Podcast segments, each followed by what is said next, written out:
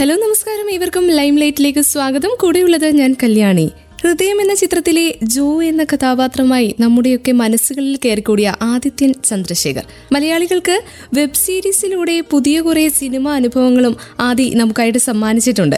കരിക്ക് ഫ്ലിക്കിലൂടെ പുറത്തിറങ്ങിയ ആവറേജ് അമ്പിളി സൂപ്പർ ഹിറ്റ് ആയിരുന്നു. ലൈം ലൈറ്റിൽ ഇന്ന് നമ്മളോടൊപ്പം ചേരുന്നത് ഹൃദയം സിനിമയുടെ വിശേഷങ്ങളും പുതിയ പ്രോജക്റ്റുകളെ കുറിച്ചൊക്കെ പങ്കുവയ്ക്കാനായിട്ട് പ്രിയ എഴുത്തുകാരൻ സംവിധായകൻ അഭിനേതാവ് ഒക്കെയായ ആദിത്യൻ ചന്ദ്രശേഖറാണ്. ഏറെ സ്നേഹത്തോടെ സ്വാഗതം ചെയ്യാം ആദിയെ ലൈം ലൈറ്റിലേക്ക് സ്വാഗതം Aadi. Hi hi hi hello. Hi hello. അപ്പൊ എല്ലാവർക്കും സംസാരിക്കുന്നത് ഈ ഹൃദയത്തെ കുറിച്ചാണ് എവിടെ ചെന്നാലും ഹൃദയം ഹൃദയം ഹൃദയം മാത്രമാണ് കേൾക്കാനുള്ളത്. അപ്പൊ ഈ ഹൃദയത്തെ കുറിച്ചാണ് എനിക്കും ചോദിക്കാനുള്ളത്. ഹൃദയം കൊണ്ടുതന്ന ഏറ്റവും വലിയ ഹാപ്പിനെസ് എന്താണ്? ഹൃദയം കൊണ്ടുവന്ന ഏറ്റവും വലിയ ഹാപ്പിനെസ് എന്ന് പറയുന്നത് ഒരുപാട് ആൾക്കാരെ പരിചയപ്പെടാൻ പറ്റി എന്നുള്ളതാണ്. ഓക്കെ. ഒരു സൗഹൃദത്തിലൂടെ പോയ ഒരു ചിത്രം തന്നെയാണ്. അങ്ങനെ പറയാമോ അപ്പോൾ ഈ ഹൃദയത്തെ കുറിച്ച് പറയുമ്പോൾ ഇപ്പോ ഒരു അഭിനേതാവ് എന്ന നിലയിൽ അല്ലെങ്കിൽ അതിൽ അഭിനയിച്ചിട്ടുള്ള ഒരാൾ എന്ന നിലയിൽ അല്ലാതെ പുറത്തു നിന്ന് നോക്കുമ്പോൾ ഒരു പ്രേക്ഷകൻ എന്ന നിലയിൽ ആ ഒരു ചിത്രം കണ്ടു കഴിഞ്ഞപ്പോൾ ആദ്യം എന്താണ് ഹൃദയത്തെ കുറിച്ച് പറയാനുള്ളത്? ഒരു ചെറിയൊരു റിവ്യൂ ചോദിക്കുകയാണ് എന്ന രീതിയിൽ ചോദിക്കുമ്പോൾ എന്തൊക്കെയാണ് ഹൃദയം ആദിക്ക് തന്നത്?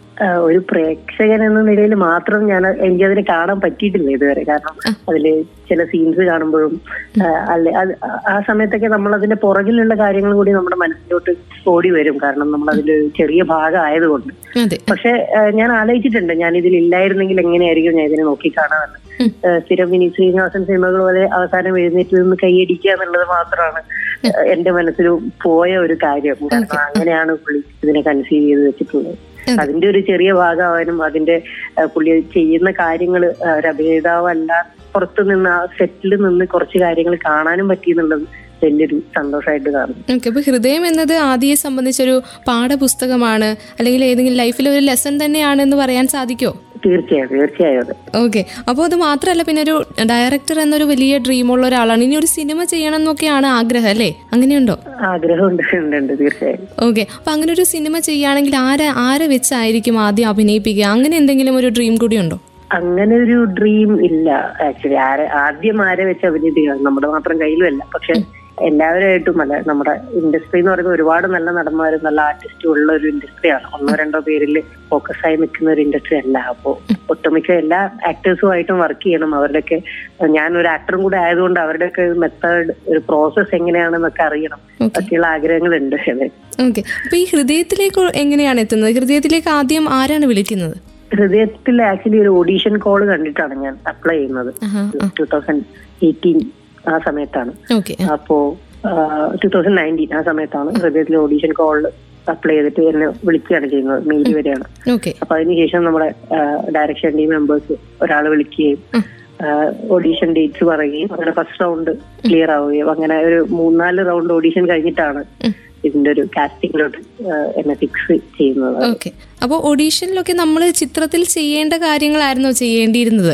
അതേ സീൻസ് അല്ല. ബട്ട് അതുമായി ബന്ധമുള്ള ആ ക്യാരക്ടറുമായി ബന്ധമുള്ള കുറച്ച് കാര്യങ്ങളായിരുന്നു ഓക്കെ പിന്നെ ഫസ്റ്റ് എങ്ങനെയാണ് ആദ്യം ഈ ഒരു ഹൃദയത്തിന്റെ ലൊക്കേഷനിലേക്ക് എത്തിയത്? അല്ലെങ്കിൽ എന്തായിരുന്നു ഫസ്റ്റ് ഹൃദയത്തിന് വേണ്ടിയിട്ട് ആദിയുടെ പാർട്ട് എന്തായിരുന്നു?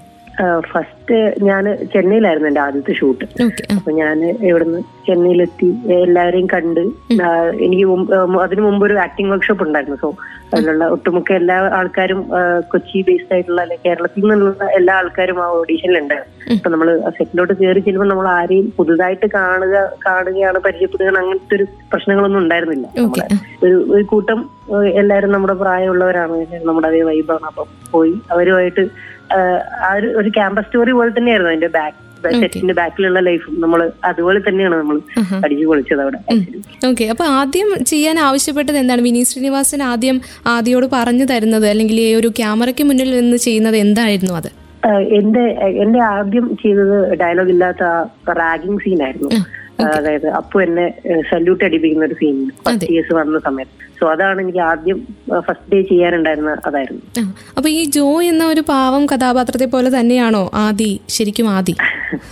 അല്ലെന്ന് തോന്നുന്നു. അല്ലെന്ന് തോന്നുന്നു. പാവമല്ല എന്നാണ് പറയുന്നത്. അത്ര പാവമാണോ എന്ന് ചോദിച്ചാൽ എനിക്ക് അറിയില്ല പക്ഷെ ശബ്ദം കേട്ടിട്ട് വലിയ പാവമാണെന്ന് തോന്നുന്നു. ശബ്ദം കേട്ടിട്ട് വലിയ പാവമാണെന്ന് തോന്നുന്നു. അങ്ങനെ ആരെങ്കിലും പറഞ്ഞിട്ടുണ്ടോ? ഇങ്ങനെ പാവത്തെ കൂട്ട് സംസാരിക്കുന്നതാണ് ഞാനെന്നാണോ പറയുന്നത് അല്ല അല്ല ആ, സംസാരം ഇങ്ങനെയാണ് പക്ഷെ പാവമാണോ എന്ന് എനിക്കറിയില്ല. ഞാനല്ലല്ലോ പറയേണ്ടത്. അതെ മറ്റുള്ളവരോട് ചോദിക്കണം. അപ്പൊ ആദ്യയോട് അടുപ്പമുള്ളവരോട് കൂടി നമ്മൾ വിളിച്ച് ചോദിക്കണം. പാവാണോ അല്ലയോ എന്നല്ലേ? അതെ അതെ.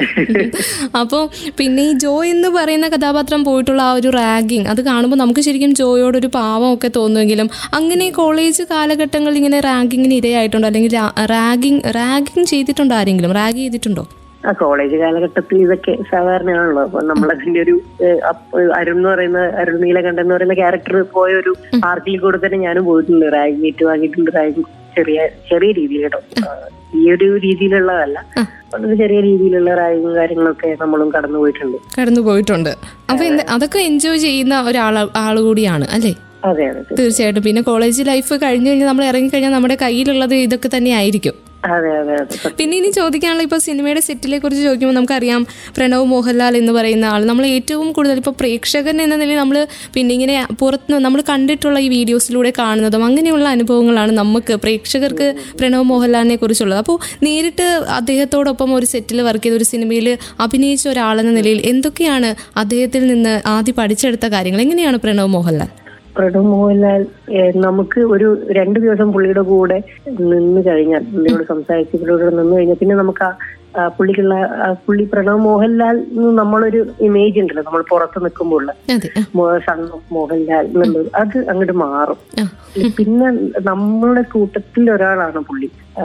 വളരെ ജെന്യൂൻ ആയിട്ട് അതായത് പുള്ളി അത് അങ്ങനെ ആവാൻ വേണ്ടി പുള്ളി ട്രൈ ചെയ്യുന്നൊന്നുമില്ല. പുള്ളി അങ്ങനെയാണ്. കൂട്ടത്തിൽ ഒരാളായിട്ട് വളരെ ജെന്യൂൻ ആയി നിൽക്കുന്ന ഡൗൺ ടു എർത്ത് ആയിട്ടുള്ള ഒരാളാണ്. ഇത്രയും ഇത്രയും എന്താ ഇത്രയും ലെഗസി ക്യാരി ചെയ്യുന്ന പ്ലസ് ഇത്രയും ടാലന്റ് ഉള്ള ഒരു ആർട്ടിസ്റ്റ് അങ്ങനെ നിൽക്കുന്നത് കാണുന്നത് തന്നെ നമുക്ക് അത് തന്നെ നമുക്ക് പഠിക്കാനുണ്ട് അതിൽ തന്നെ.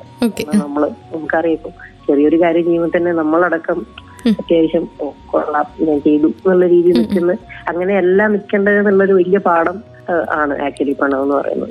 അത് വലിയ പുള്ളി ഇങ്ങനെ പുള്ളി നോക്കി നിൽക്കാൻ തന്നെ ഭയങ്കര രസമാണ് ഭയങ്കര ഡൗൺ ടു എർത്ത് ആയിട്ടുള്ള ജെന്യൻ ആയിട്ടുള്ള ഒരാളാണ്. ഓക്കെ അതെ പിന്നെ നമുക്ക് ചോദിക്കാനുള്ളത് ഇപ്പൊ പ്രണവും കല്യാണിയും കുട്ടിക്കാലത്തെ തൊട്ടുള്ള സുഹൃത്തുക്കളാണ്. അപ്പൊ ഈ സിനിമയുടേതായിട്ടുള്ള മേക്കിംഗ് വീഡിയോസ് ഒക്കെ ഇറങ്ങിയ സമയത്ത് അവർ ഒരുമിച്ചിരുന്ന് ചീട്ട് കളിക്കുന്നത് അതേപോലത്തെ വീഡിയോസ് ഒക്കെ നമ്മൾ നമ്മളിരുന്ന് കണ്ടു. അപ്പോൾ കാണുന്നവർക്ക് അങ്ങനെയുള്ള കാര്യങ്ങളായിട്ടാണ് നമുക്ക് കൂടുതലും കണക്ട് ചെയ്യാൻ പറ്റുന്നത്. അപ്പോൾ അവർ കുട്ടിക്കാലത്തുള്ള സൗഹൃദമുള്ളവരാണ് അപ്പോൾ എങ്ങനെയായിരുന്നു സെറ്റിൽ ഈ സൗഹൃദ പിന്നെ ബന്ധങ്ങളും പ്രണവും കല്യാണിയും തമ്മിലുള്ള ആ ഒരു സൗഹൃദ കൂട്ടായ്മ അതൊക്കെ എങ്ങനെയായിരുന്നു?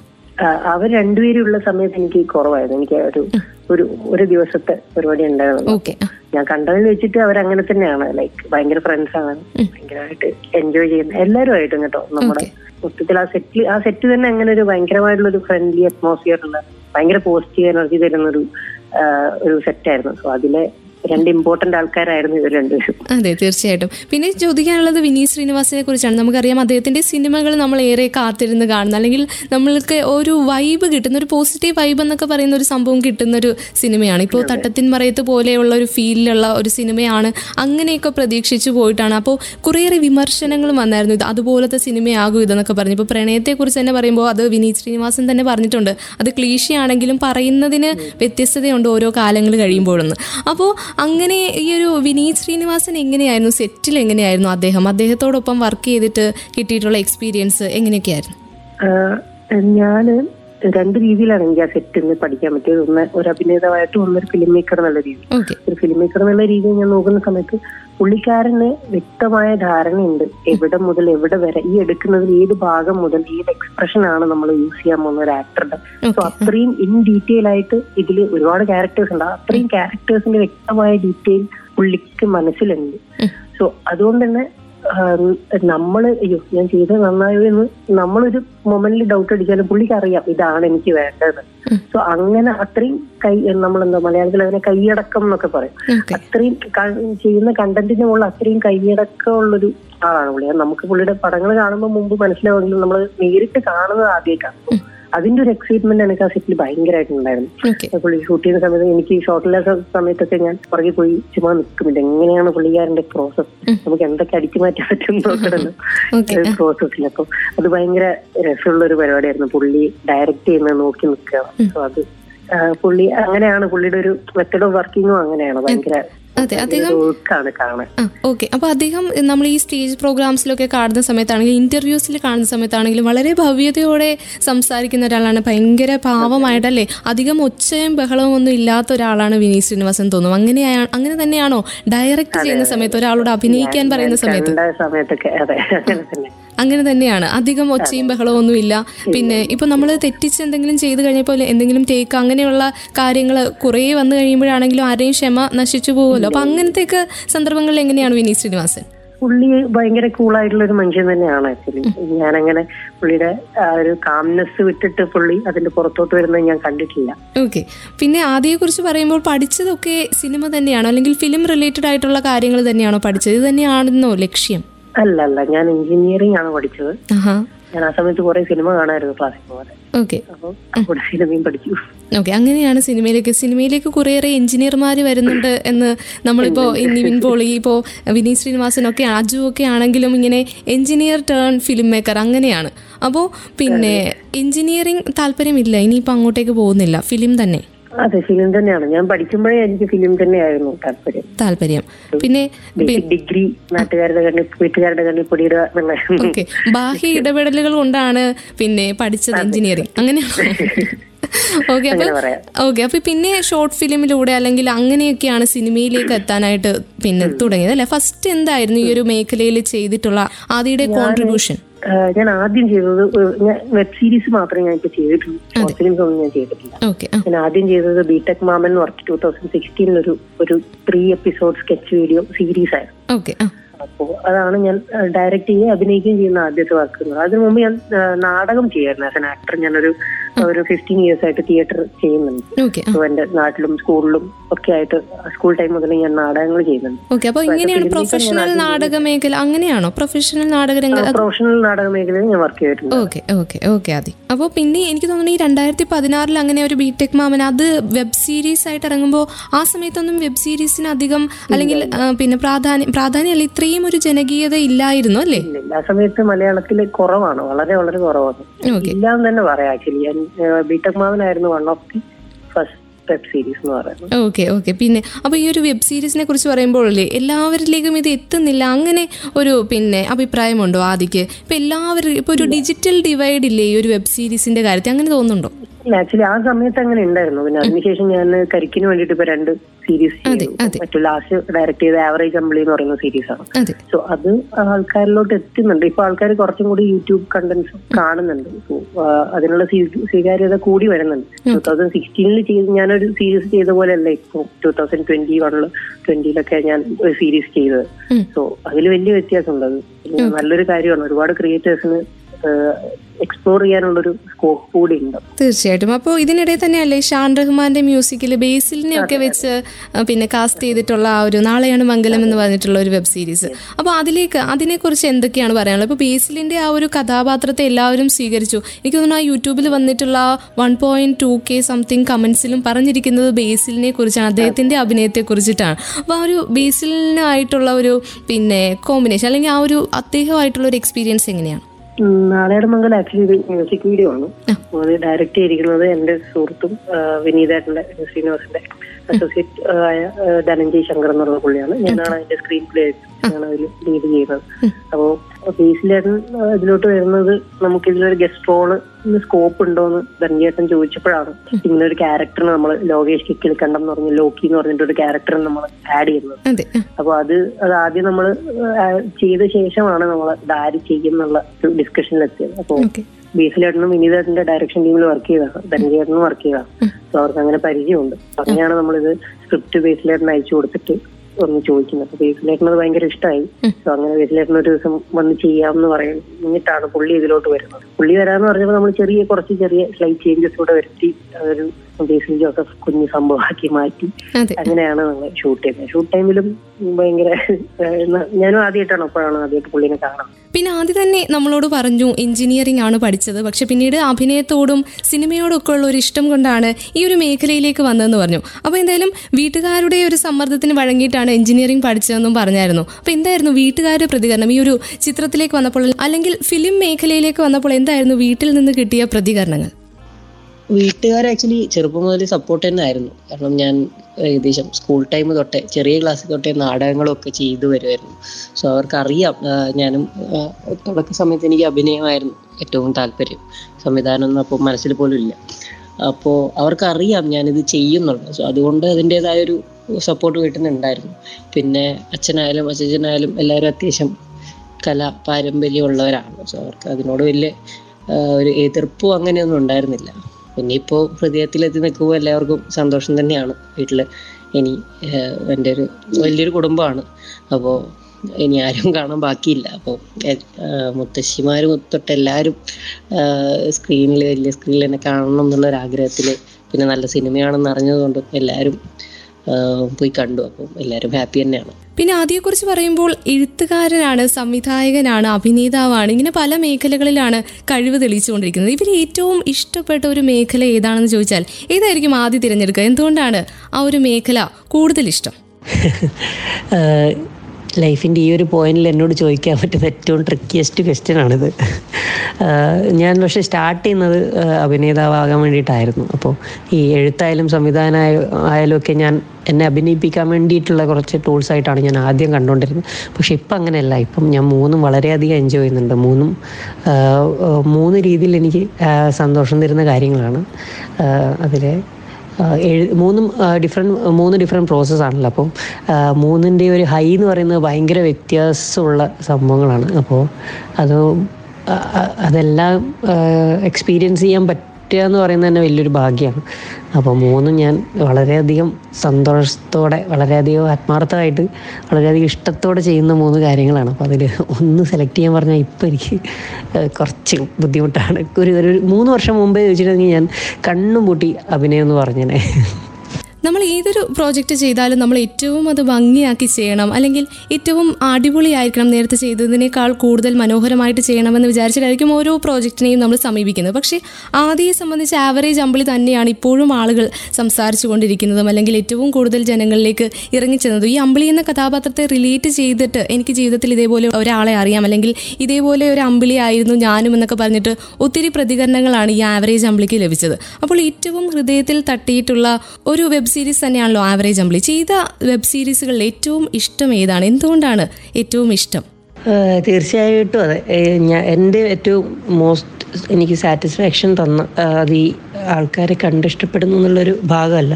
അത് ചെയ്ത് അത് അത് നമ്മൾ തന്നെ കാണുന്ന സമയത്ത് ഉണ്ടാകുന്നൊരു സാറ്റിസ്ഫാക്ഷൻ ഏറ്റവും കൂടുതൽ എനിക്ക് ഉണ്ടായത് അമ്പിളി തന്നെയായിരുന്നു. അത് അതിന്റെ എന്റെ മുന്നേ ഉണ്ടായിരുന്നൊരു വൺ ലൈനായിരുന്നു ഇങ്ങനെ ഒരു മിഡിൽ ബെഞ്ചറുടെ ഒരു മിഡിൽ മിഡിലിൽ നിൽക്കുന്ന എല്ലാ കാര്യത്തിലും നടുവിൽ പോയി വീഴുന്ന അത്ര മോശമല്ല അത്ര നല്ലതും അല്ലാത്ത ആൾക്കാരുടെ കഥ പറയുക എന്നുള്ളത്. അപ്പം അങ്ങനെ ഞാൻ നിഖിലേട്ടനുമായിട്ട് ഒരു ഒരു പ്രാവശ്യം സംസാരിച്ച സമയത്താണ് പുള്ളിക്കാരൻ ഇങ്ങനെ വെബ് സീരീസിൽ ഓർ ബ്രേക്ക് എന്നുള്ളൊരു ഐഡിയ പുള്ളി മുന്നോട്ട് വെക്കുന്നത്. ഞാൻ അപ്പം തന്നെ എന്റെ ഈ ഒരു സാധനം പറഞ്ഞു. പുള്ളിക്ക് അത് ഇഷ്ടമായി അങ്ങനെ വർക്ക് ചെയ്ത് ഒരു രണ്ടാഴ്ച കൊണ്ട് സ്ക്രിപ്റ്റ് ചെയ്തെടുത്തൊരു സാധനമാണ് ആക്ച്വലി അമ്പിളി എന്ന് പറയുന്നത്. അതിന്റെ കൺസെപ്റ്റ് എന്റെ കയ്യിലുണ്ടായിരുന്നെങ്കിലും ഞാനത് ഒരു പോയിന്റിൽ വെച്ച് എനിക്ക് എപ്പോഴും അത് സ്റ്റക്കായി നിൽക്കുന്ന ഒരു പോയിന്റ് ഉണ്ടായിരുന്നു. സോ അത് അത് ഇതിന് മുന്നോട്ട് പോകാത്തതുകൊണ്ട് ഞാൻ മാറ്റി വെച്ചൊരു കഥയായിരുന്നു ആക്ച്വലി അമ്പിളി സോ അങ്ങനെയാണ് നീലേട്ടന്റെ ഒരു ഇന്റർവെൻഷനാണ് അമ്പിളി വീണ്ടും ഓണാവാനുള്ളൊരു ഒരു കാരണം. അപ്പോൾ ഇതിന്റെ ടൈറ്റിൽ ഇതൊന്നും ആയിരുന്നില്ല കേട്ടോ. അതൊരു ഫീമെയിൽ ഓറിയന്റഡ് സ്റ്റോറി ആയിരുന്നില്ല. ജസ്റ്റ് ഒരു വൺ ലൈൻ മാത്രമായിരുന്നു അത്. അപ്പോൾ അങ്ങനെയാണ് അമ്പിളി വരുന്നത്. അമ്പിളി ഇതുപോലെ ഞാൻ മാത്രമല്ല മൊത്തം എന്റെ കൂടെ വർക്ക് ചെയ്ത എല്ലാവരും അവരുടെ ഇരുന്നൂറ് ശതമാനം ഇട്ട് അങ്ങനെ ആക്കിയെടുത്തൊരു സാധനമാണത്. അപ്പോൾ അതിൽ വർക്ക് ചെയ്ത് ആരോട് ചോദിച്ചാലും അവർക്ക് എല്ലാവർക്കും എനിക്കുള്ള അതേ സാറ്റിസ്ഫാക്ഷൻ ഉണ്ടാവും എന്നാണ് എന്റെ വിശ്വാസം. സോ അമ്പിളി തന്നെയാണ് ആൾക്കാർ റെക്കഗ്നൈസ് ചെയ്തതും ആൾക്കാർ ഇഷ്ടപ്പെട്ട് വിളിച്ചതും ഇഷ്ടപ്പെട്ട് മെസ്സേജ് അയച്ച ഒരുപാട് മെസ്സേജസും ഒക്കെ വന്നത് അമ്പിളി കണ്ടിട്ട് തന്നെയാണ്. സോ യാ അമ്പിളി ഒരു ജീവിതത്തിലൊരു ടേണിംഗ് പോയിന്റ് ആയിരുന്നു. ഇനി അവസാനമായിട്ട് ചോദിക്കാനുള്ളത് ഇനി വരാൻ പോകുന്ന പുതിയ പ്രോജക്റ്റുകളെ കുറിച്ചാണ് എന്തൊക്കെയാണ് ഇനി നമ്മൾ പ്രതീക്ഷിച്ചിരിക്കേണ്ടത്? ഇപ്പോൾ സംവിധായകൻ എന്ന നിലയിലും അഭിനേതാവ് എന്ന നിലയിലും ഇനിയിപ്പോൾ എഴുത്തിന്റെ തിരക്കിലാണെങ്കിൽ എന്തൊക്കെയാണ് ഇനി പ്രേക്ഷകർ കാത്തിരിക്കേണ്ടത് ആദിയിൽ നിന്ന്? അഭിനയിക്കാൻ ആക്ച്വലി ഒന്നും ഇതുവരെ വന്നിട്ടില്ല. എന്തെങ്കിലും വരുമെന്ന് പ്രതീക്ഷിക്കുന്നുണ്ട്. പിന്നെ ബാക്കിയൊക്കെ എഴുത്തിന്റെ സ്റ്റേജിലാണുള്ളത്. സീരീസ് ആയാലും ബാക്കി എന്തായാലും ഞാനിപ്പം എഴുതിക്കൊണ്ടിരിക്കുകയാണ്. അപ്പം എന്നോടിപ്പോൾ അടുത്ത് എന്താണെന്ന് ചോദിച്ചാലും ഞാനും അതേ ഒരു എക്സൈറ്റ്മെന്റിൽ ഇങ്ങനെ ഇരിക്കുകയാണ്. ഇതിലേതായിരിക്കും അടുത്ത് സംഭവിക്കുക എന്നുള്ളത്. സോ അങ്ങനെ ഒരു സ്റ്റേജിലാണ് ഇപ്പോൾ ഉള്ളത്. ബട്ട് എഴുത്താണ് ഇപ്പോൾ നടക്കുന്നത്. അത് ഹാപ്പി വിത്ത് ദാറ്റ് അടുത്തത് എന്താണെന്ന് അറിഞ്ഞില്ലെങ്കിലും കുഴപ്പമൊന്നുമില്ല. നമ്മൾ നമുക്കുള്ള സമയത്ത് സെറ്റ് ചെയ്ത് വെക്കുക സംഭവങ്ങൾ എന്നുള്ളതാണ് എഴുതി വെക്കുക സംഭവങ്ങൾ എന്നുള്ളതാണ്. സോ അതാണ് ഇപ്പോഴത്തെ ഒരു ഒരു മുന്നോട്ടുള്ള പ്ലാൻ എന്ന് പറയുന്നത്. ആദിത്യന്റെ ഇനി വരാൻ പോകുന്ന പ്രോജക്റ്റുകൾക്ക് എല്ലാവിധ ആശംസകൾ നേർന്നുകൊണ്ട് ഇന്നത്തെ ലൈം ലൈറ്റ് പൂർണമാവുകയാണ്. നിങ്ങൾക്കൊപ്പം ഇത്രയും സമയം ലൈം ലൈറ്റിൽ ഉണ്ടായിരുന്നത് ഞാൻ കല്യാണി. തുടർന്നും കേട്ടുകൊണ്ടേയിരിക്കും radio Mangalam ninety one point two. നാടിനൊപ്പം നേരിനൊപ്പം.